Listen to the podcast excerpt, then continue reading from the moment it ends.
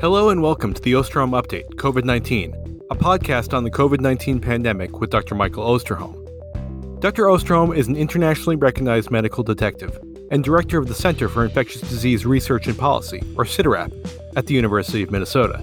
In this podcast, Dr. Osterholm will draw on more than 45 years of experience investigating infectious disease outbreaks to provide straight talk on the COVID 19 pandemic. I'm Chris Dall, reporter for CIDRAP News, and I'm your host for these conversations.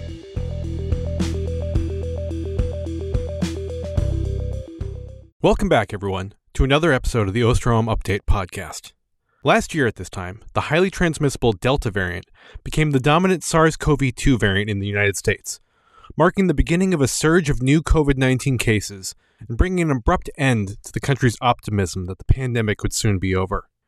It would be the beginning of a period, culminating in this winter's Omicron wave, that may have been the very worst stretch of the pandemic the country has seen. A year and several variants later, we now have a newly dominant variant, BA5, that is the most transmissible version of the virus we've seen. And we could be seeing another surge in cases, but with much of the country having moved on, it's hard to tell at this point. Today, on this July 8th episode of the podcast, we're going to talk about how the BA5 Omicron subvariant may, or may not, change the trajectory of the pandemic here in the United States and elsewhere. We'll also talk about how reduced testing and the drop off in official case reporting may affect our insight into what comes next, discuss the FDA's recommendation on updated booster shots, answer a COVID query about the definition of reasonable precautions in this phase of the pandemic, give you the latest on the monkeypox outbreak, and share a beautiful place from one of our listeners. But before we get started, as always, we'll begin with Dr. Osterholm's opening comments and dedication. Thank you, Chris, and welcome back to all of you to another edition of the podcast. Uh, for all of you who are members of the podcast family who have been with us through this uh, long and very challenging time, uh, welcome back. Hopefully, today we can again share with you useful and helpful information. For those who may be new to the podcast, I will say right up front if you're looking for absolute answers, uh, you're looking for predictions that are going to come true. Uh, this is not the place you want to be. But if you're interested in just trying to get through this, as we all are, uh, we welcome you on board and hope that uh, you find what information you do get to be useful. This has been a very interesting two weeks, and I say interesting in quotes because, if anything, I think the uncertainty of what's happening, why it's happening, what we can do about it, has actually grown, not been reduced by more information. Uh, we'll talk about that today. We'll talk about what are the challenges going forward. What do we know and what don't we know? What do we hope we knew, but we didn't? And uh, I think that this will at least give you a sense of perspective of where we're going. Also, in this podcast, I'm going to stretch it a bit. This is a, a very uncomfortable place. Uh, I feel like I'm on a high wire about uh, one mile above the earth with no net below. But I'm going to share with you what I'm doing right now, personally to protect myself from the virus. Uh, and the reasons why I want to protect myself is not just do I get COVID or not, but the issue of long COVID, uh, and share with you how I'm trying to live my life. Uh, you know, like all of you, want to move on from this virus. And unfortunately, many, many people have moved on from the virus, although the virus hasn't moved on from them. So today I will share with you just, in fact, what I've been doing this past week uh, in terms of uh, trying to engage life my friends, family, and colleagues, and at the same time protect myself as well as protecting my family, friends, and colleagues.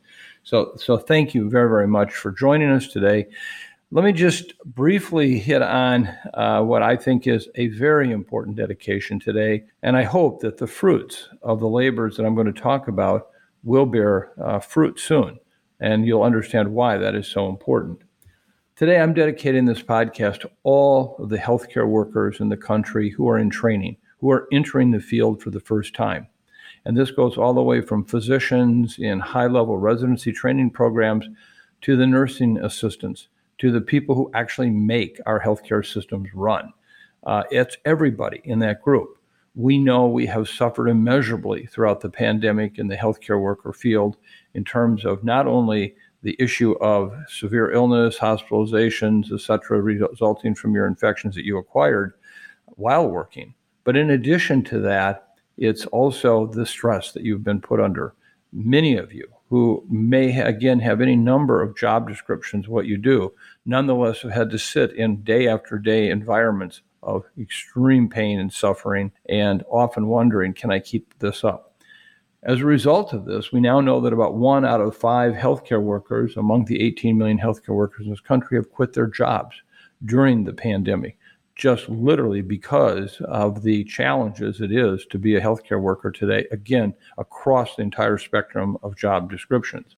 Right now, as of uh, February 2020, we know, for example, that upwards of one half million people have just quit within the last year. And so we're trying to replace these people. We need people to come in fresh. We need people to come in informed. We need people to come in educated. And we need people to come in with a compassion. And so this podcast is dedicated to you. Thank you for stepping up and stepping forward. We need you. We want you. And most of all, we hope that you find a satisfactory career in giving and in helping others struggle through this pandemic as well as all the other health challenges. This podcast is dedicated to you. And let me conclude this opening of the podcast with uh, something that many of you have come to either love or just wish I'd skip over it quickly, and that's our sunlight. Today, July 8th, as Chris noted, uh, we will have 15 hours, 25 minutes, and 54 seconds of sunlight here in Minneapolis, St. Paul. Just two weeks ago, on June 21st, we actually had 15 hours, 36 minutes, and 50 seconds of sunlight here. We have lost about 10 minutes. We're on that downward trend, but we still have a lot of good summer and sunlight left to go. So take that encouragement to go enjoy the world for those in the southern hemisphere, your time's coming, and uh, uh, we welcome the fact that uh, you have just been through the, some very dark days, uh, and uh, we will be getting ready for those. But in the meantime, we're going to celebrate what we have. Mike, let's start where we always do with the international situation. After months of global declines, the World Health Organization's weekly updates the last two weeks have shown cases climbing around the world once again. Is this the result of the BA4 and BA5 Omicron subvariants taking over? Well, the short answer is absolutely yes. The long answer is I still don't know where it's going or what it will look like two, three, or four weeks from now. I will make just one very specific comment that I don't need to repeat because if any of you have been routine listeners to this podcast, you know what I think about this is please do not be swayed, do not be convinced do not have any real hope for anything that somebody puts in a statistical model more than 30 days out from today. And so you're going to hear lots of predictions about what will happen, why it'll happen, where it'll happen. And I can tell you with certainty that almost every one of these models will be completely wrong. And therefore, uh, you know, at this point, I will give you our best shot at what we think will happen here, but knowing that there's a lot of uncertainty and that anyone who gives you certainty right now probably also has a bridge to sell you. Chris, if anybody needed a reminder that COVID isn't going to just simply fade away, look no further than what's happening internationally in just the past month, even in the past two weeks. As of Wednesday, numbers posted on the WHO dashboard indicate that last week's case totals approached 5.3 million, up from 4.5 million the week prior. In fact, with last week's total, we've now seen weekly cases jump by more than 2 million compared to where we were just a month ago. And remember, this is happening at a time when many of us actually know cases are not being reported throughout the world. Uh, we know countries are rolling back their testing programs. They're using more at home tests, which are not being reported in terms of results.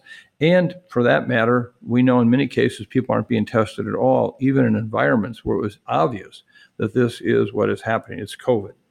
So, for these reasons, I don't put a lot of stock in these case numbers. I can't even look at them from a trend standpoint, meaning that, well, it may not be all the cases reported, but is it uh, a representative sample? And at this point, we don't even know that.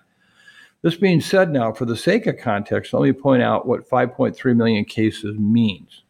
With Omicron, where we've seen weekly cases surpass 20 or even 23 million on several occasions, a total of 5.3 million cases doesn't seem all that significant. Remember that concept of shifting baselines. You know, once things get so, so bad, if they get kind of not so bad, still bad, hey, that's better. And that's what many people right now are feeling. However, let me just put this 5.3 number into context. Between January 2020 and December 2021, I know it's hard to remember back that far, and most of us don't want to remember. but that was a span of about 100 weeks prior to Omicron's arrival. There were only three total weeks where cases exceeded the levels we're at now. So, just again, let me put this into perspective. If you look at what happened between January 2020 and December 2021, when things were surely challenging, there were only three weeks where cases exceeded the levels we're at now. So, from that perspective, and considering we're almost two and a half years into this pandemic, it's surely not a trend we want to see happening. Otherwise, as to what's driving the latest wave, I have no doubt it's tied to the rise of BA4 and, in particular, BA5. Remember, these are subvariants of Omicron. Both of them share multiple mutations on their spike protein, which improves their ability to evade the immune protection offered by vaccines or previous infection. And while they're often talked about in tandem, since they both have growth advantage over previous subvariants like BA2 or BA2.12.1, it's becoming evident that BA5 is winning the race. It is now the subvariant of real concern. According to the latest weekly EPI report that was published by the World Health Organization on Wednesday, 52% of the total sequences uploaded to an international database from June 19th to June 25th were BA5. That was up from 37% the week prior, so up from 37% to 52%. Otherwise, cases of BA4 have also increased, but not in the same degree, going from 11% to 12%. So it looks like one or more of the mutations that BA5 has in a non spike region, which distinguishes it from BA4, are allowing it to outpace its Omicron relatives. As a result, we're seeing cases climb in places where BA5 has taken over. Based on the sequencing data, this includes countries in Europe like Belgium, Germany, Greece, France, Italy, the Netherlands, Switzerland, and the United Kingdom. In fact, according to the WHO dashboard, weekly cases in Europe as a whole have gone from less than a million in early June to almost 2.7 million as of this past week. Again, remember, this is in a time when testing and reporting are lagging substantially from what they were before. To give you additional perspective on what's happening in Europe, let me just cover a couple of the countries. For example, in the United Kingdom, where average daily cases have climbed from 5,000 a day in early June to over 20,000 a day now. The number of patients hospitalized with COVID has also risen from 5,000 to more than 10,000. Of course, during the UK's initial Omicron surge with BA1 and even their previous surge with BA2, hospitalizations reached 20,000. But at the same time, this is their third surge in what basically has been a half year's time. So, COVID's impact on the healthcare system there remains significantly greater than we'd expect with other well characterized respiratory pathogens like influenza.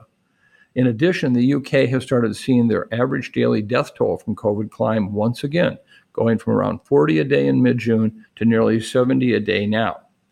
And as I noted, similar things are playing out in other countries like Austria, France, Germany, Ireland, Italy, the Netherlands, Switzerland, and a number of other European countries. They're all experiencing rising hospitalizations. In fact, in places like France, Germany, Italy, ICU admissions are climbing as well. Again, the overall number of admissions in these places remains below what they were during previous peaks. But with almost a thousand new ICU admissions each week in Germany, which is double the number they were at a month ago, and 600 in France, again, double the number reported at the same time last month. It's clear that COVID is still causing severe disease at levels that can bog down the healthcare systems and remains a serious and significant threat to the community. We look at Israel. There, where hospitalizations tripled in a month and a half, going from less than 400 in mid May to now more than 1,400 in late June. And they are now just starting to decline. There are still at least 10 hospitals in Israel reporting more than 100% occupancy as of today, driven largely by COVID. So, despite this notion that we're somehow done with COVID, we don't need to worry about these surges. You can see this combination of new variants and waning immunity leaves us and our healthcare systems plenty vulnerable. However, COVID is not just a problem in Europe. In fact, every region of the world is reporting case growth right now, including the Americas, the Eastern Mediterranean, Southeast Asia, and Western Pacific regions. Even Africa, where overall cases appear to be dropping, which is largely an artifact of what's happening in South Africa. There are at least 16 countries that have reported rising cases over the past two weeks. One of the countries that we've often been uh, referenced to in terms of their performance versus ours is New Zealand. And if you look at what's happening in New Zealand right now, on Tuesday, In New Zealand, they reported 9,629 cases, more than 3,000 more than earlier in the week. Right now, there are 493 people hospitalized, where just one week ago it was 110 individuals. If you look at their deaths right now, they are at 18 deaths per million population, the seventh highest in the world. Ironically, the country right now with the highest case fatality rate for COVID is Iceland, a country that we once used as a comparison to show how good you could be in responding to COVID. On Tuesday, China, which has seen more flare ups across several provinces and cities in recent weeks, including Shanghai, announced that an outbreak in the city of Xi'an is being driven by BA5.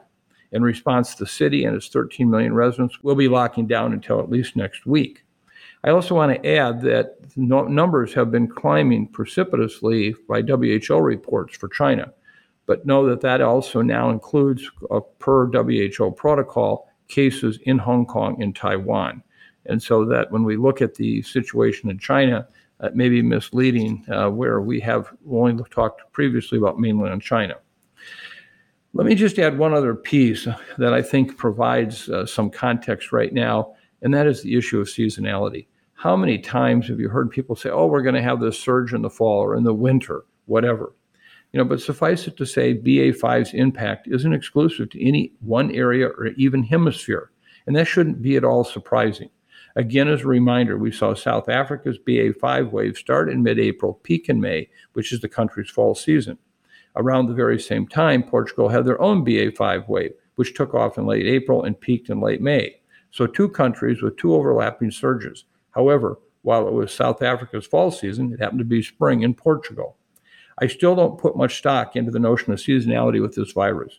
That being said, I continue to see stories out there hinting that winter months are and will be synonymous with increasing activity. And while that surely could be the case, I think we're still in a position where the arrival of new variants or subvariants will ultimately determine what happens.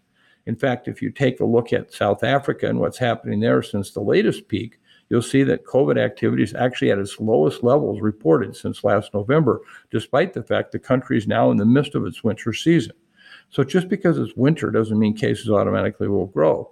In fact, I would even go one step further and say because it's summer, cases won't grow. A number of COVID experts, talking heads out there, had continued to make claims that, aha, the Deep South suffered two very dramatic surges of cases in the last two summer seasons. And so, therefore, they predicted this would happen again. As you know, I have often used the analogy that remember, a broken clock is right twice a day and that we had no reason to, biologically to explain why these surges would occur in the South. And right now, there is no evidence of any surge activity in the South this year, in contrast to what was said. Now, all of this being said, where do we stand in terms of severe disease and deaths? In the end, that's what this pandemic really has come down to. People are willing to accept COVID when it's a milder illness, but not severe illness and deaths. As I've mentioned in recent episodes, global deaths from COVID have been down relative to previous points in the pandemic. In fact, last week's total of around 9,500 deaths is the fifth consecutive week where the death toll has been below 10,000. Again, I don't want to minimize what this virus is doing or make it seem like the current toll is somehow a success or even acceptable. We can and should do much better. But when you consider where we've been the past couple of years, which included a stretch of 48 consecutive weeks where weekly deaths surpassed 50,000, we've certainly found ourselves in a much better position in terms of the mortality. Now, I'd like to think that the worst of the virus, at least in terms of mortality, is behind us. And barring the emergence of a new variant that is both more highly transmissible and more deadly, that could be the case. But what are we ultimately aiming for? Sure, we've seen previous surges that resulted in 70, 80, and even 100,000 deaths over the span of a week. In comparison, the 9,500 reported last week doesn't appear all that high. But should we really gauge where we're at now based on where we've been in the past? Remember those past peaks and also remember the issue of shifting baselines. In doing so, I think it can become easy for us to set the bar far too low. Instead, I think we'd be better off with a mindset that we found ourselves in a different position with this pandemic. We have vaccines, antivirals, and a better understanding of how to treat patients and improve outcomes. But what are we doing as far as expanding access to these resources? What's the plan for those suffering from the effects of long COVID? How long will vaccines really hold up? What happens if we start to see deaths go back up? In fact, right now, there are signs of global deaths starting to inch up again from the BA5 wave. And with rising hospitalizations and ICU admissions in a number of countries, including the US, the UK, Germany, and France, I think the death toll is going to increase over the weeks ahead. What impact will waning immunity or even new variants and subvariants have on severe disease and death in six months' time? What about a year or even five years ago? Again, I don't think enough of us are having these discussions or putting together these short, medium, and long term goals. And without those, I think we'll continue to be in a position where we're two, three, or even four steps behind the virus. So, with BA5 serving as our latest reminder that COVID's not done with us, I hope we can make some inroads in a new way of thinking about this pandemic. Here in the US, we continue to see between 105,000 and 115,000 daily new COVID 19 cases, a level that we've seen for more than a month, with modest but continuing increases in hospitalizations and deaths. And BA5 is now the dominant subvariant in the country, accounting for 53.6% of new cases. So, Mike, with what we know about BA5 and combined with waning immunity, could we be on the verge of another wave of infections and, more concerningly, a more significant increase in hospitalizations and deaths? In other words, is there something about BA5 that concerns you more than the previous Omicron subvariants? Well, Chris, this is where that clarity becomes very, very foggy. Uh, as I've said numerous times on this podcast, I often feel like when I wake up in the morning, I have to chip five inches of hardened mud off my crystal ball in order to even get the day started. All I can say is, is that mud is getting thicker and it's getting tougher to get off the crystal ball. But let me give you some perspective of where I think we're at. I've already noted the fact that while our cases continue to hover here in the United States around 100,000 per day, I have no faith in that number. I will say right now, and I've said it consistently over the last three podcasts, and I can't wait until I can't say it anymore. And that is, I know more people in this past week who have been infected with COVID, people with three and four doses of vaccine under the belt, who are now actually quite ill. I think that is a function of BA5 as the subvariant that is now dominating, much more infectious, evading immune protection, uh, some waning immunity in humans, and all this new activity. You know, the public is done with COVID. The virus isn't done with them. How do we interpret what's happening in the US? Well, I don't find that the kinds of data that we're reporting out, such as CDC's community transmission map, are necessarily that helpful. Right now, 86% of the US counties are seeing high levels of community transmission, and that compared to 81% of the counties two weeks ago at the time of our last episode. I think this conclusion is valid. The problem is we don't really understand how much transmission is out there, even when we see high levels. What does high mean? 3, 10, 20, 500, 1,000? I don't know what it means. If we look at the wastewater data that is being collected by a number of state and local health departments, academic centers, and collaborating with the CDC, the challenge with understanding what's happening in our community is that much of these data points are from two, three, and four weeks ago. And BA5 is taking over quickly. I can say here in our own state of Minnesota, where we have a very active wastewater surveillance program ongoing, numbers have risen quite remarkably just over the past 10 to 14 days. So, you know, data that's a month old may not at all be reliable. If we've been talking about BA4 and BA5 for weeks, and right now, as you noted, BA5 is now the dominant subvariant in the US. In our last episode on June 23rd, BA5 made up 11% of all cases, and BA4 made up 8%. And remember, for a case to be confirmed with a subvariant means they have to get infected, they then have to get tested. That virus then has to be brought to a laboratory that can do the actual evaluation to know what subvariant it is. Well, this all takes weeks. So when we report out data for subvariants among cases, is not tied to cases from this week. In many instances, it's cases three and four weeks ago. So while we say 54% of the new cases are BA5 and 17 are BA4, remember that these are often data reflecting several weeks ago and what happened. So this isn't a good way to continue to monitor what's happening. Rather, I'm looking at things like hospitalizations and deaths. For me, this is the most reliable way of understanding what BA5 is doing in our community. Hospitalizations are on the rise, now 13% higher than they were two weeks ago. Oftentimes, it's said that these are people who are hospitalized for something only to find COVID as a co infection to that condition. That is surely possible when you have something widespread in a community. But what we're talking about here are cases that are attributed to a COVID related illness.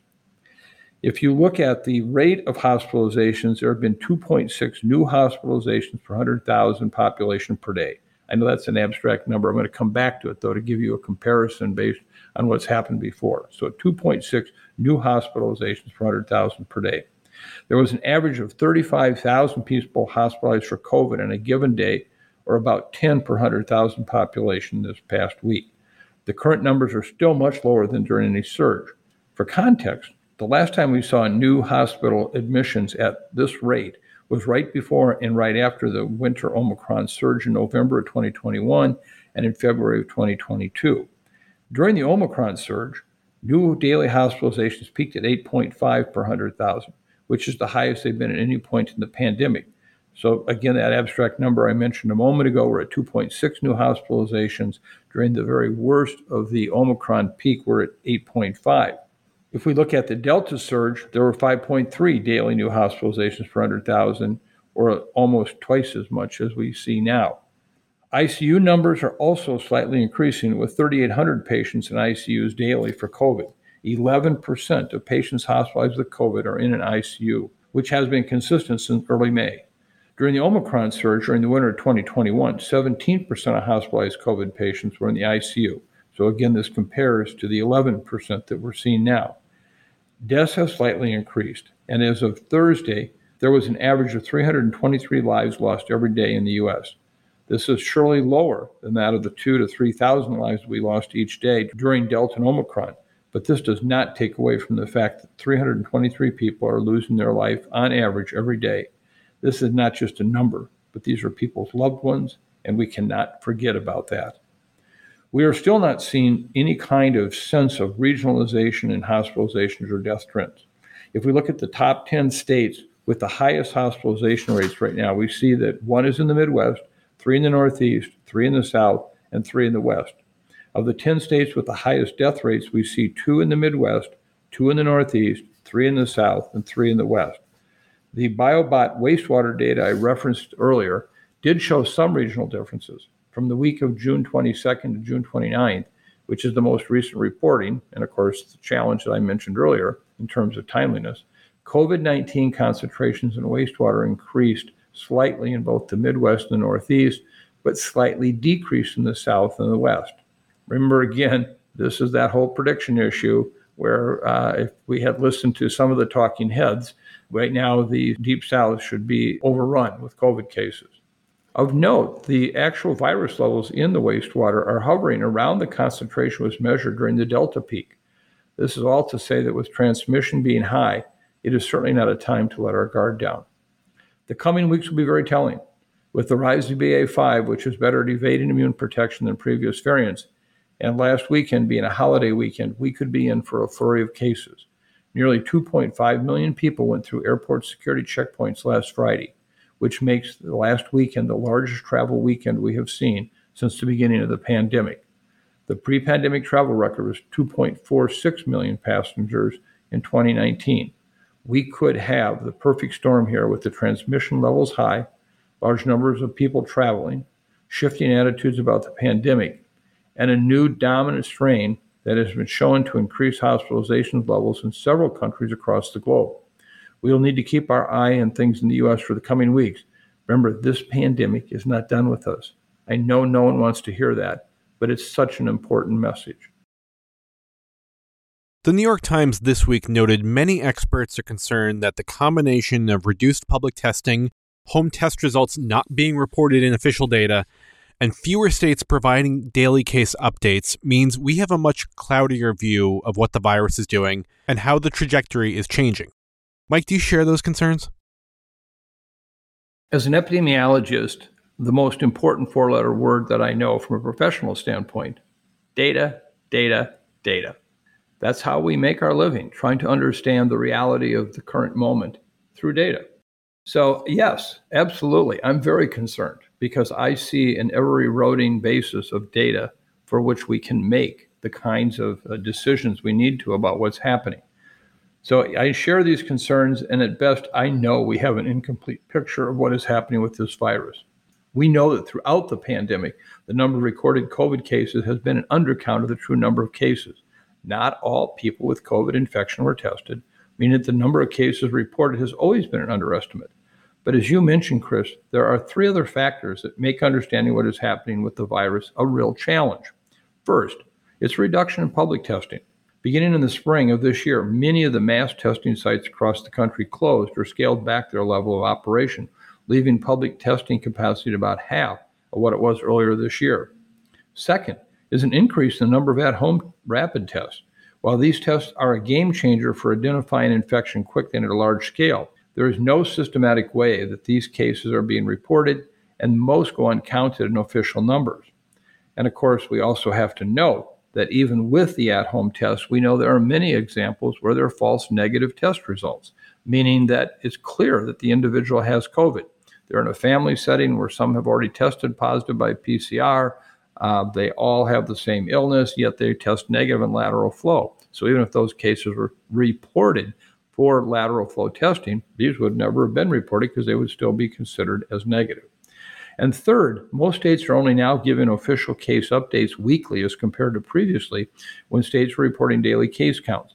This means that the initial signals of upticks in case numbers may be delayed. We may have some days, if a number of states all re- decide to report cases on Friday or on Wednesday or Monday, where we can see big peaks in cases, and then just for the next two days, really major valleys in case reporting. So it's much harder to understand what's going on in terms of that kind of situation. So, if not testing, what other options do we have for monitoring community transmission levels? As we've talked before, one way is to do this through wastewater sampling or through the monitoring rates of hospitalizations, deaths over time. But each of these metrics have limitations, including being a lagging metric of transmission, impeding our ability to reduce transmission quickly. I would have to say right now that none of the official numbers we have are all giving us an adequate look at what's currently happening with virus transmission in our community. They may tell us what happened two or three weeks ago, but not now. And that's a challenge. So I look at this as how many people do I know with clinical illness that either is test positive or there's every reason to believe that they have COVID is probably the best indicator. And you know, I know that this feels like a meteorologist walking outside, wetting their finger, putting it up in the air to see which way the wind's coming from and saying, yeah, we got strong breezes from the southwest. I feel like that's where we're at from an epidemiologic perspective. The kind of case numbers I'm seeing among friends, colleagues, and family surely support that we're seeing lots of transmission right now. I think that's really, really, really an important point. So while this is not completely flying blind, imagine that the cockpit has no radar, the windows to the cockpit are completely fogged over and we're trying to take off or land somewhere. That's kind of how I feel about where we're at with our numbers. Mike, last week the FDA's advisory committee recommended that new COVID 19 booster shots contain an Omicron variant. And the FDA subsequently said that those updated shots should contain a BA4, BA5 spike protein component. That means the bivalent boosters developed by Pfizer BioNTech and Moderna, which were based on BA1, likely won't be ready now until mid fall. Is that too late? And are we in a situation where the vaccines are always going to be a step behind this virus? Well, Chris, I think I'm beginning to sound a bit like a broken record, but anyone who has listened to this podcast over recent months will tell you that I have been saying time and time again we cannot boost our way out of this pandemic, even with the use of Omicron specific boosters. In addition to the concerns about boosters themselves, we've already discussed on this podcast the very low vaccine uptake in the US and the lack of access to boosters in many parts of the world. I'm concerned that the use of a variant specific booster is actually going to ultimately be an unsuccessful approach. Don't forget that right now we have thrown out over 90 million doses of vaccine in this country because of it expiring or unable to use because of how it was handled. There are tens of millions of discarded vaccine doses occurring every month now worldwide. So this is not a shortage of vaccine as such. It surely may be a challenge to get vaccine to the right location, but more often than not, this is about getting that needle in the arm, that last inch. So let's just be clear that there are several issues that are really operative with this discussion. Now, I want to be really also very clear that I don't think right now this country, or for that matter, anyone in the world, has a strategy for where we're going with these vaccines. Don't forget, when the first results of the vaccine trials were announced in 2020, there was a certain sense of euphoria. Haha, we have found the answer. Two doses of vaccine, and it seemed as if somehow you might be protected for life. Remember all of that when we told people that was all they needed to do?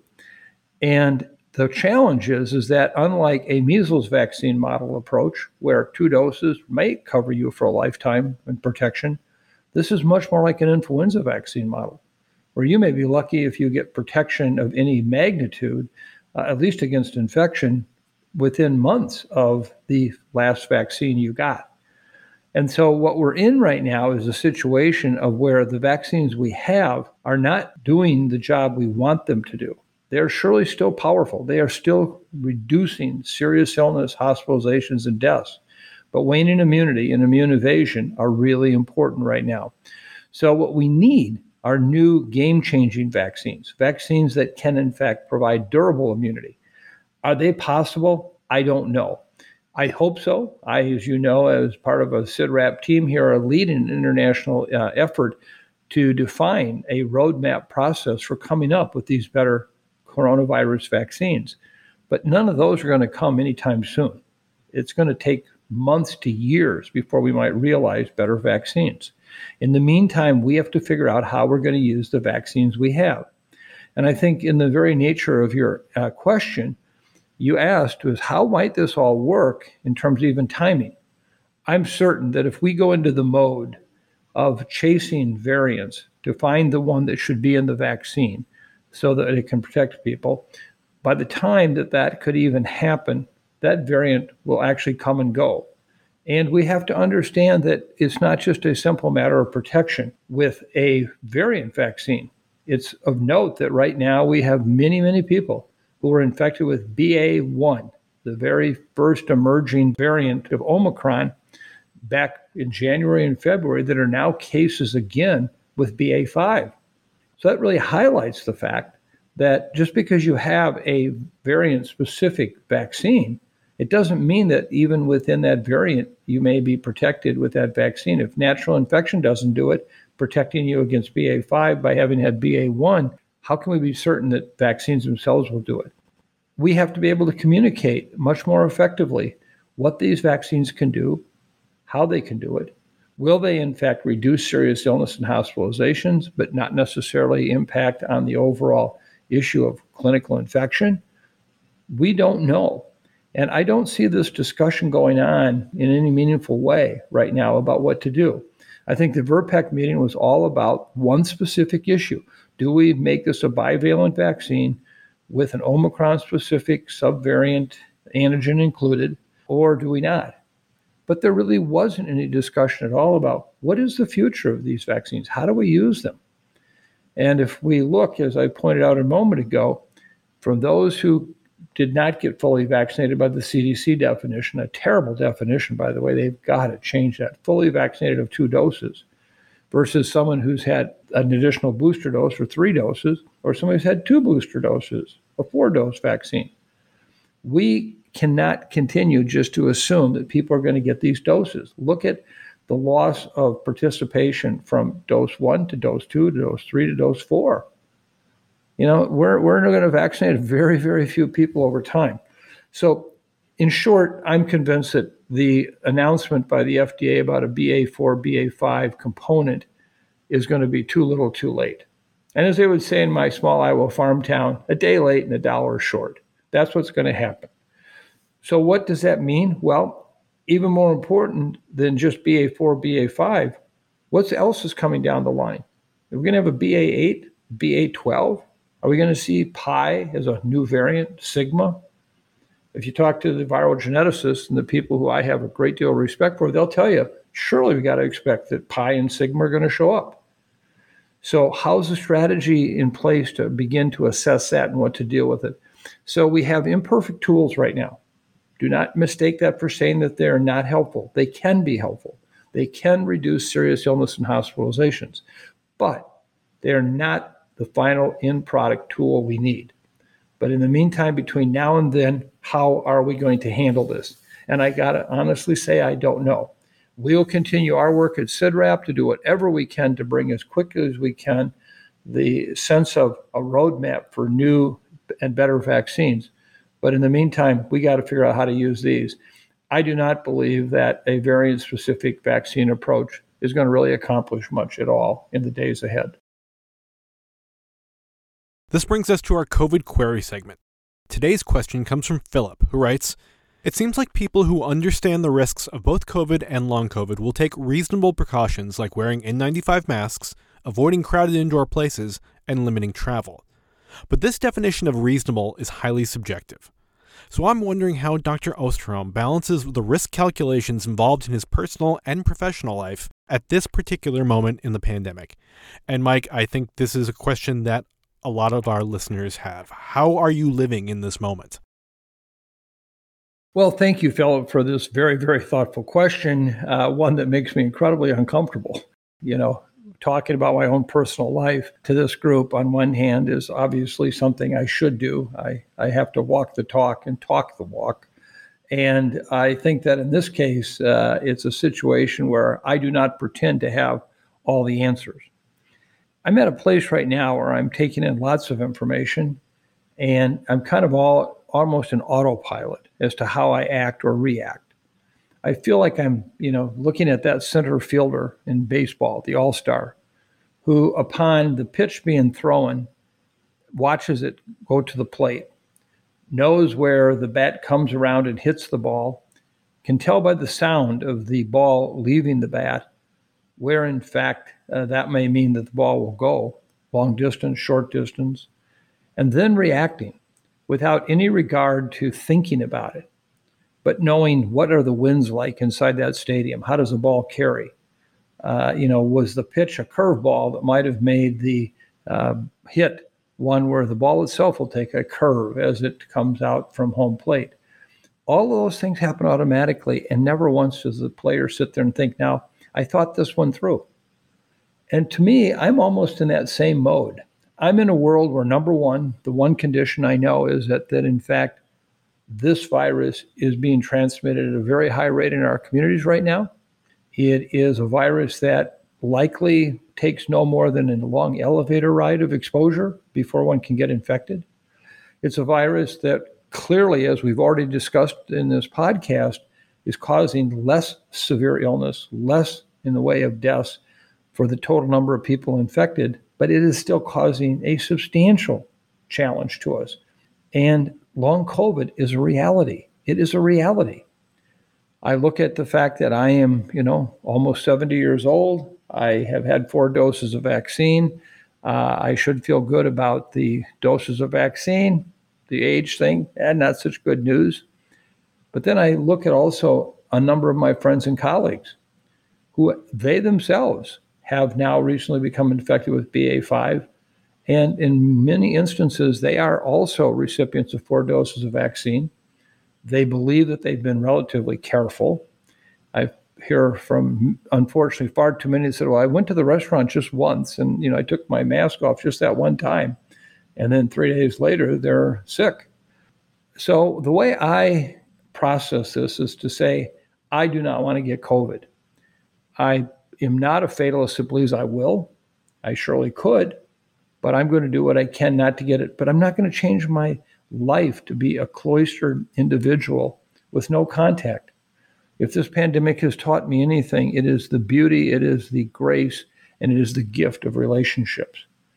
So I'm at a place now where these relationships are so valuable to me that I'm not going to jeopardize my life. I'm not going to jeopardize my health, but I am going to find creative ways, in a sense, to be, in fact, able to have these interfaces and relatively safely. It's in this regard that I will tell you that my partner and I, Fern, just came back from having spent a week driving out to the East Coast and driving back. And the trip culminated uh, in a wonderful evening at Tanglewood in the Berkshires at the James Taylor July 4th concert, for which we had tickets for over two and a half years that uh, were not able to be used. Now, this was an outdoor concert in that uh, there were lots of people there, but it was outdoors. But the entire trip, my partner and I wore our N95s anytime we're in public places, anytime. And we did not eat in restaurants unless we could eat outdoors, spaced away from people. We are very careful, even just getting gas, you know, using the restroom uh, in our hotel lobby, wearing our N95 respirator. You know, here I sit here today, you know, now almost four days later, and I'm still healthy. I've test negative today. Uh, I think I've actually successfully completed this trip and have not caught COVID and yet enjoyed it immensely. If anything, I must tell you, there were moments throughout this concert where there were abundant tears out of just the excitement, the appreciation, the realization that I was there. And while Fern and I surely looked as if we were kind of the odd person out, one of the very, very few that had a respirator on, I felt so good to be there and yet safe. So I think what we're all looking for right now is how do we get together safely? You know, I wrestle with contact with my family. You know, I have two adult kids and five grandchildren. Unfortunately, because of schools, COVID has made their way through the kids and into the parents. So there are veterans of having had COVID, fortunately, none seriously ill. They've all been fully vaccinated using the definition of how many doses they could have at this time. And so I feel more confident being around them. But at the same time, I also recognize that you know they are a risk to me. So one of the things that I spend a lot of time doing is attending outdoor baseball games at some distance with my grandkids. This is not the same as wrestling with them in the playroom, but it's it's a great option to be there. So I think the message I would give is that what I'm trying to do is not surrender to this virus and not give up. I'm waiting for better vaccines. I know it could be some time before they come, but at the same time, I'm going to continue to try not to get COVID. I've watched too many of my friends and colleagues have rough courses. I know too many people have died. I also am very aware of people who are suffering long COVID. And I think that the kind of long COVID that we all worry about is one where it is truly a challenge that until you have long COVID, you can't appreciate and understand it. And I just want to share with you an email I just received uh, in the last day from a dear friend and colleague. And I get a lot like this. This email begins So I have to say, BA5 is no joke. I tested positive on June 20th, and for that week experienced severe fatigue, a fever as high as 103, and a feeling like someone had shoved broken glass down my throat. So painful. But that's where it starts. Since testing negative, I've developed a horrible cough to the point where a few times a day I'm doubled over in pain, coughing. My internist has prescribed several prescriptions for me, and none of them are working well. I'm going to a pulmonologist later this afternoon for a thorough evaluation. I can only imagine what it would have been like had I not been vaccinated times four. I hope you are well. All the best. Now, when you hear about that, this is an otherwise healthy guy, an adult who has got four doses of vaccine. So this is not an illness that I want to get. I just don't. At the same time, I want to live my life. So I will continue to try to thread the needle. If you have respiratory protection, I think that's a really important friend to have with you right now, as well as the vaccines. And then modify behavior. You know, I'm not going to restaurants. I know the restaurant industry doesn't want me to say that, but you know, how can anyone imagine that this virus knows to take a vacation when you have your respirator off so you can eat? I mean, they don't go on vacation.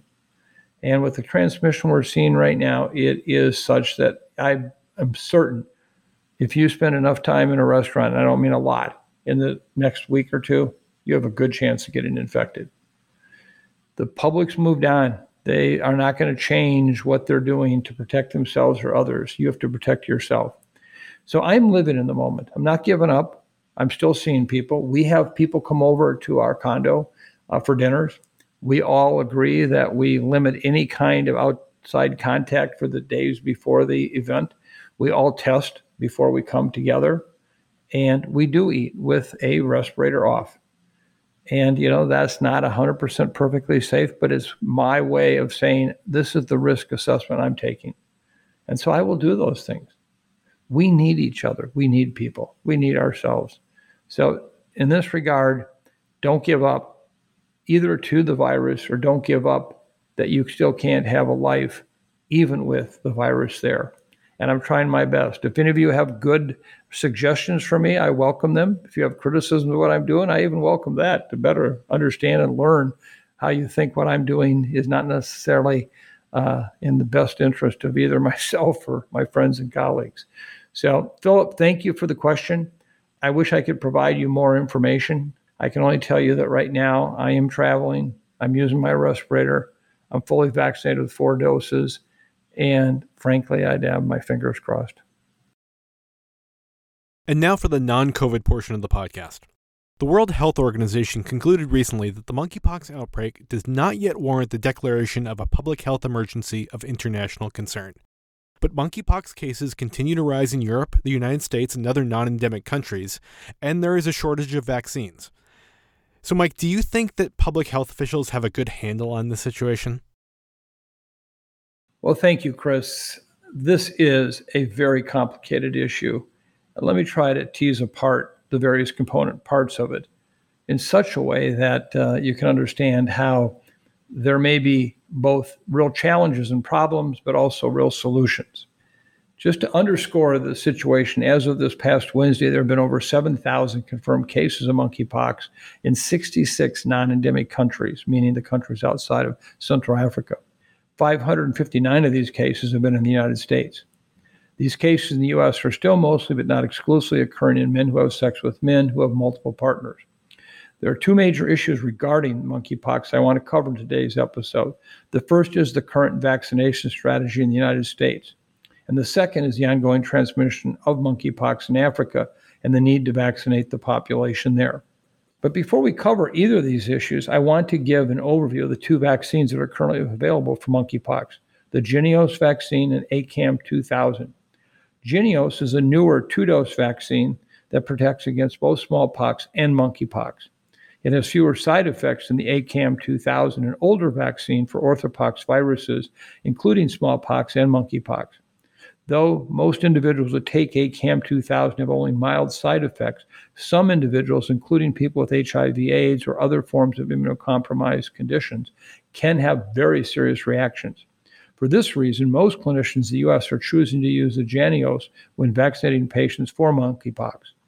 The main issue with this is that we do not have an unlimited supply of this vaccine. While HHS is planning to provide a total of 1.6 million doses of Jynneos by the end of the year, this will clearly not be enough for everyone who is at risk to receive the recommended two dosages in a timely manner. Remember, we're in this situation in part because we have let the level of protection against the pox virus, in this case smallpox specifically, lapse when we stopped vaccinating the world against smallpox back in 1980 for the past 40 years in Central Africa, where most persons were protected both against smallpox and monkeypox because of the previous smallpox vaccination program, that entire cohort, 40 years worth of, of individuals being born, growing up, living in Central Africa, now have no protection against any of the pox viruses. So, in a sense, this by itself is a challenge of trying to deal with what's going on in Central Africa. And I'll come back to this in a moment. But this really brings me to the issue that I want to cover what I consider to be here in the US and for unfortunately a number of areas of the world, a disjointed approach at best for what to do. For example, here in the US, the current vaccination strategy is one where only laboratory workers that work with orthopox viruses and certain healthcare and public health workers identified by public health authorities actually should receive the pox vaccine, in this case, either ACAM 2000 or the Jynneos, before a potential exposure. Others can receive the vaccine if they are a presumed contact. Previously, people could only receive a vaccine after having contact with a confirmed case. So this does broaden the population eligible to be vaccinated, but it's still unclear who exactly is included in this group. The CDC specifies that this may include people who have had multiple sex partners in the last 14 days, but does not state that everyone in this group should receive the vaccine. The guidance also does not say anything about men who have sex with men, despite the fact that most of the current transmission in the US is occurring in this group. I feel like there's several real challenges here. Number one, we have a lot that we've learned from the days of HIV intervention and what that means for monkeypox. Back in 1983, 13,300 individuals died from HIV/AIDS in this country. We knew a lot about the virus. We knew it was being transmitted sexually, particularly among men who have sex with men and have many anonymous partners. And despite this information, despite what we knew about safer sex uh, practices that could be used, by 1995, realizing this is a chronic disease, 41,700 people died from HIV AIDS in the US. The number kept skyrocketing. The only thing that changed the course of this was the advent of the retroviral therapy that we have, that today has been a godsend in basically keeping people alive for decades with HIV infection. And even more specifically, now keeping people from getting infected with pre exposure prophylaxis or use of the drugs before one's ever exposed. So, how do we deal with this? Well, I would strongly urge that we adopt a policy much like we have the HIV drugs. If you have multiple partners with unknown partners, you should qualify to get vaccinated. And at this point, to me, that's the same as we're seeing with the HIV drug prophylaxis picture. So, this is an important point. We can't wait. Now, the challenge is there's not enough vaccine we need to move as quickly as we can to produce as much of the Jynneos vaccine as we possibly can do. And we need to have a plan for how do we distribute that into the communities that are at greatest risk. Now, because by many who perceive this disease to be mild, it's not killing people yet, that in fact, ah, don't worry about it. On the other hand, there's also enough horror stories coming forward from individuals who have contracted monkeypox who have been seriously ill who are saying, no, you don't want to get this. This is now clearly a sexually transmitted disease, just as any ulcerative disease is that is sexually transmitted, whether it's syphilis, chancroid, I don't care, herpes. This is like that now. And we should get off the debate about is this a sexually transmitted disease or not? It is. Maybe there's also respiratory transmission. It could happen, but clearly it's sexually transmitted. So, my whole approach right now is to say that number one, is be straightforward and public about what the risk factors are. And you may say, well, you'll stigmatize gay men. Well, to not tell the truth as to what's happening is, in a sense, not giving them the information they need to act upon. You know, I was very involved in the early days of HIV AIDS with heterosexual transmission studies, and particularly among swinging groups. We had increased HIV transmission in swingers people who would get together for weekend orgies, for lack of a better term, at hotels. And we worked long and hard with them. We saw HIV transmission in those groups. And guess what? Nobody characterized them as being the traditional heterosexual sexual partners. So to me, it's the same situation. We just have to clarify who is at risk. And right now, it are these gay men with this large number of partners, many of them anonymous. You can't do contact tracing with anonymous partners. And that's what we should be moving towards. As far as trying to blanket this, this is for the world. This is, in a sense, a new pandemic, but it's one that's very, very different than COVID. The respiratory transmission aspect of this disease is so limited that, in fact, it will be a slow, insidious spread, much like we saw with HIV/AIDS, taking years to unfold. I don't see this going away anytime soon without a really proactive international vaccination effort particularly those at highest risk. And for women who are having sex with bisexual men who may also have large numbers of partners, we're going to see spillover. And this is going to be a challenge. They too should be targeted for vaccines. So I do believe that this is a public health challenge, but I also believe it's one that's manageable. We just need to keep getting vaccine out. We need to be very clear who needs the vaccine. If you look at countries like Canada, the United Kingdom, they are starting to do that very effort of getting vaccines out to at risk people and not waiting for a contact to follow up or the fact that somebody's known to have been in contact with an infected person.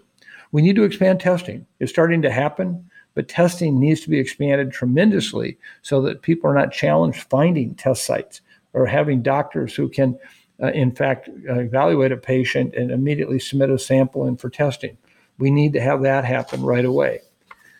Most of all, we will not stop this situation from continuing to occur if we don't shut down transmission in Central Africa.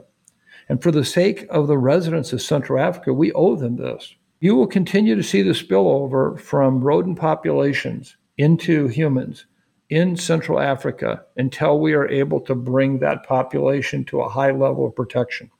So we need WHO and the countries of Africa where this virus is endemic in the rodent population to also vaccinate their populations.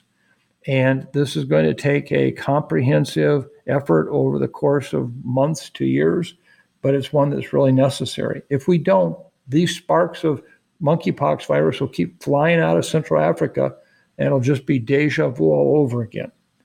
Last but not least, we got to do this quickly and we've got to really understand how important it is anytime someone with monkeypox is in contact with certain animal species, such as having, you know, pet rodents at home, it's really important they understand that they could transmit the virus back to them. And should that animal ever get out into the wild, we could see a major zoonotic foci start in a given area. People say, well, that can't happen.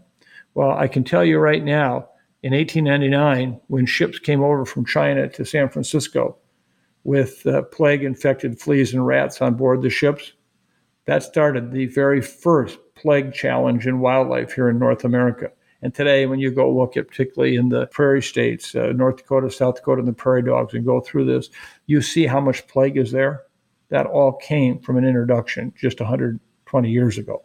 And so we could have the same thing happen with, with monkeypox. We have got to understand that the rodent population is the primary reservoir for this and we've got to make sure that it doesn't expand anywhere beyond that of Africa.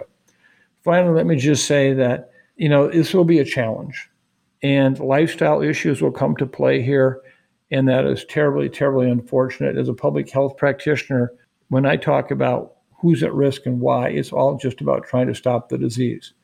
And uh, I know that there will be people who will be critical of comments about we have to be very uh, blunt and we have to be very open about who's at risk and why. But if we don't, I think we do a disservice to those who are at risk for not trying to deal with this virus in an effective way.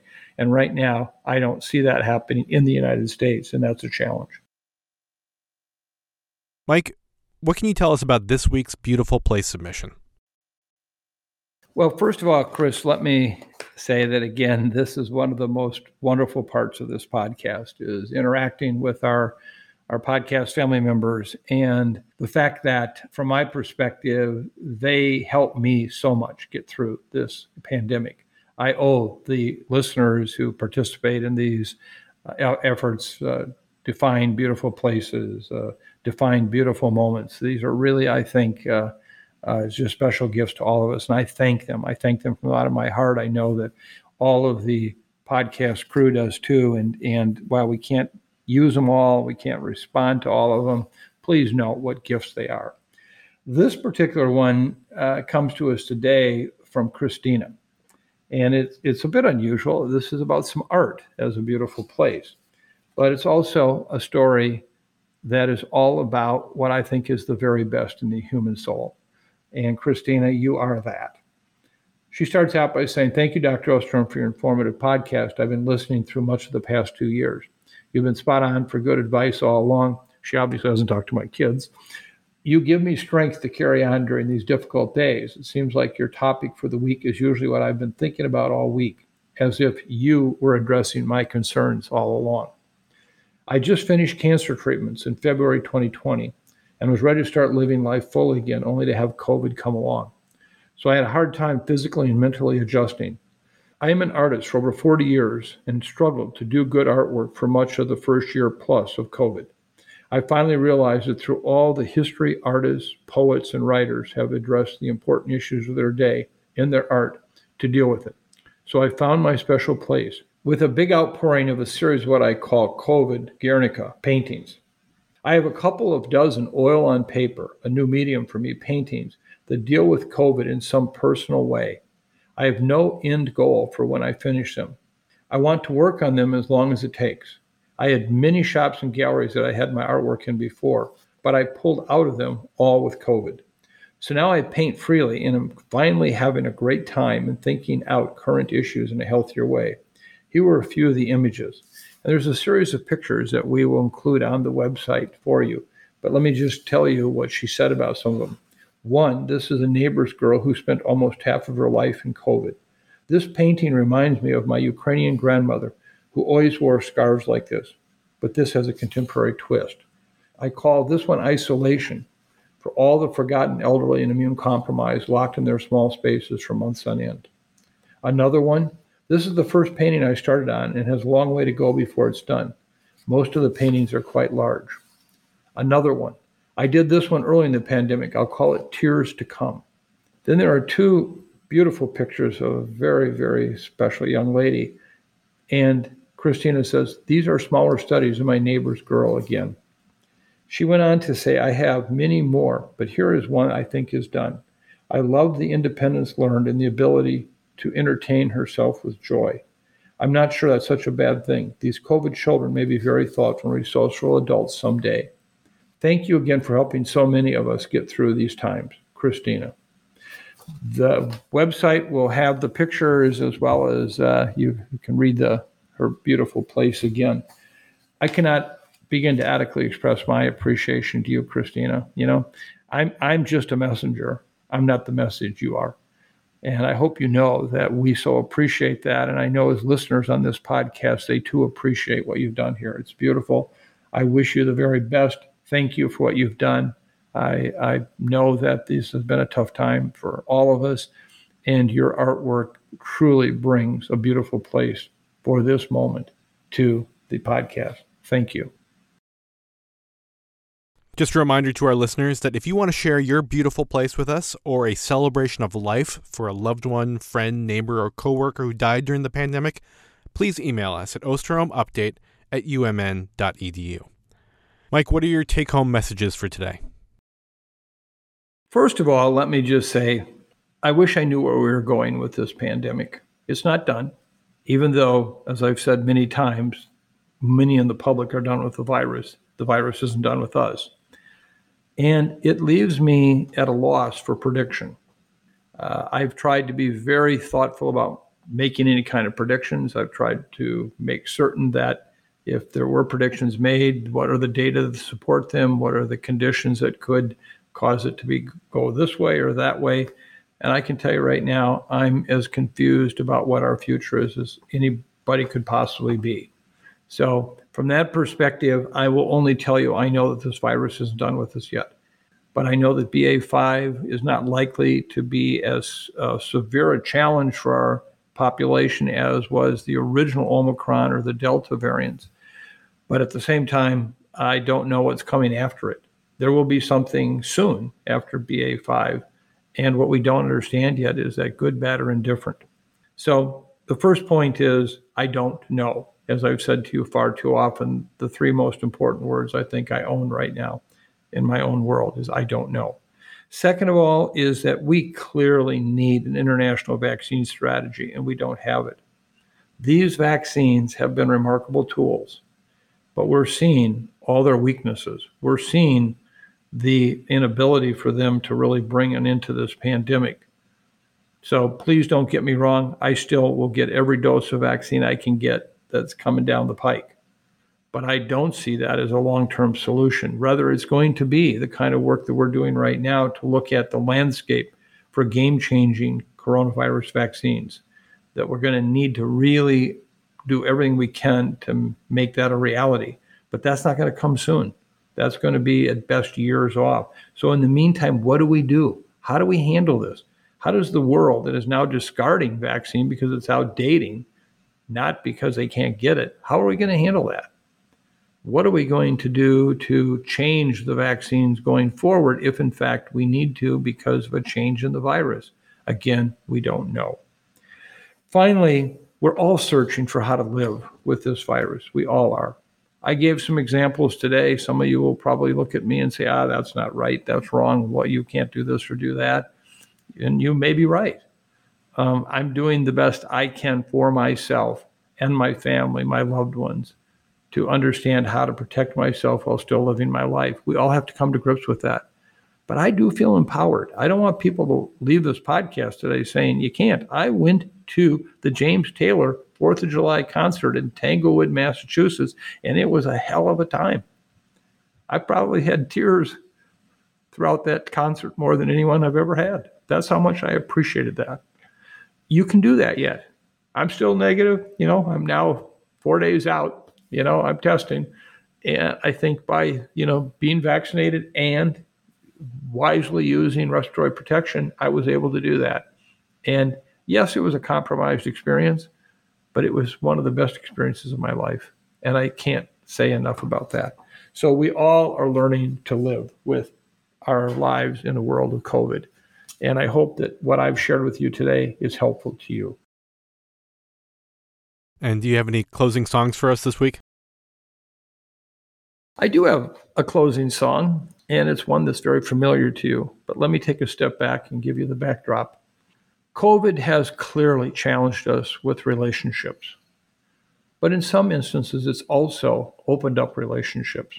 People taking new looks at friends, colleagues, people we didn't even know before, but now have a connection. And Fern and I have had had that very experience. We met a couple and their young son uh, in the earliest days of the pandemic through an email exchange that happened, and it just built from there into Zooms. And we had the opportunity for the first time to actually physically meet them and be with them on this trip that we took out east. It was one of our stops on the way. And it was a gift. It was such a gift. The friendships that we have established with them will be friendships we'll keep forever. We'll celebrate and, and we'll love and cherish. And so for me, I also want to make it clear we can still do better during this pandemic. And one of the things we can do better at is making sure that we take care of those relationships we have in our life and not use the COVID experience as an excuse not to deal with others in the kind of way that we would want them to deal with us. And so I share this song to these dear, dear friends, lifetime friends now. And it's the song Friends by Elton John. And interestingly enough, it is the number one most used song in the podcast. This is the fifth time I've used it. I used it in episode 54 back in May of 2021 when uh, the title was Vaccines and Taking Care of Friends. Then I used it in episode 65 in August of 2021, The Ongoing Tug of War, I used it in episode 81, the early date in Omicron. This was in December of 2021. And then I've even used it this year in episode 97, entitled The Virus Isn't Done With Us. This was in March of this year. So today I'm going to use it one more time, and it is about friends. It's a song written by the English musician Elton John and songwriter Bernie Taupin, and it's performed, as you know, by Elton John. It was his third U.S. hit and his second to reach the top 40 after a breakthrough success of Your Song. Uh, the song rose to number 34 on the US Billboard's Hot 100 and number 17 on the Cashbox Top 100. Uh, this is a very special song and one that today means more to me than at any time it ever has. And so I share it with you. And I hope that all of you take this to heart and think about it yourself. So here it is, friends. I hope the day will be a lighter highway, for friends are found on every road. Can you ever think of any better way for the lost and weary traveler to go? Making friends for the world to see. Let the people know you got what you need. With a friend at hand, you will see the light. If your friends are there, then everything's all right. It seems to me a crime that we should age these fragile times should never slip us by, a time you never can or shall erase. As friends together watch their childhood fly, making friends for the world to see, let the people know you got what you need. With a friend at hand, you will see the light. If your friends are there, then everything's all right. Making friends for the world to see, let the people know you got what you need. With a friend at hand, you will see the light. If your friends are there, then everything's all right. Elton John and Bernie Taupin. To all of my dear, dear friends, thank you for being there. For my new friends, and for the friends that have become the gifts of my life, thank you. And at this time, when we are challenged by so many issues in our communities, not just COVID, but all the other challenges that we are obviously aware of, if there was ever a time to define who and what you are, it's with your friends. And I'm reaching out to my friends and I'm finding ways to, I believe, safely interact with them. That's what we all need to be doing right now. This is not about whether you can or can't have friends in a world of COVID. You can. And now's the time that we need those friends so badly. So thank you, dear, dear, dear friends. So as I close this episode, I just want to thank all of you again as listeners who have shared with us at CIDRAP your thoughts, your feelings, your concerns, your criticisms, your words of support. It means everything to us. We read them all. We read them all. And as a member of what I call that podcast family, I just want to thank you on the behalf of our team and me. And also just remind you now is the time, if ever was a time to be kind, we need kindness so badly right now with everything happening in our world. We need kindness. I hope that you can find that kindness and I hope you can share that kindness. As a scientist, I sometimes find it hard to understand abstract concepts that aren't somehow able to be shared in an equation or some kind of scientific description. And yet, at the same time, it's those very kinds of abstract things that sometimes give me the very most wonderful feelings in my life. I've still never figured out what's that one thing that you can give away, and the more you give away, the more you have. It's love, and that that doesn't make sense, does it? I give more and more away, and I have more of it at the end. Well, I think right now we're all looking for that. We're looking for that, and so today, thank you for being with us. Be kind, be kind, and be safe, but also enjoy and love life thank you very much. We look forward to seeing you uh, in two weeks. And in the meantime, be safe and be kind. Thank you.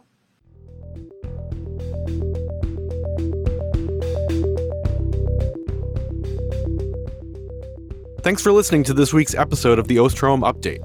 If you're enjoying the podcast, please subscribe, rate, and review. And be sure to keep up with the latest COVID 19 news by visiting our website, cidrap.umn.edu. This podcast is supported in part by you, our listeners. If you would like to donate, please go to cidrap.umn.edu forward slash donate. The Osterholm Update is produced by Corey Anderson, Meredith Arpey, Elise Holmes, Sydney Redepenning, and Angela Ulrich.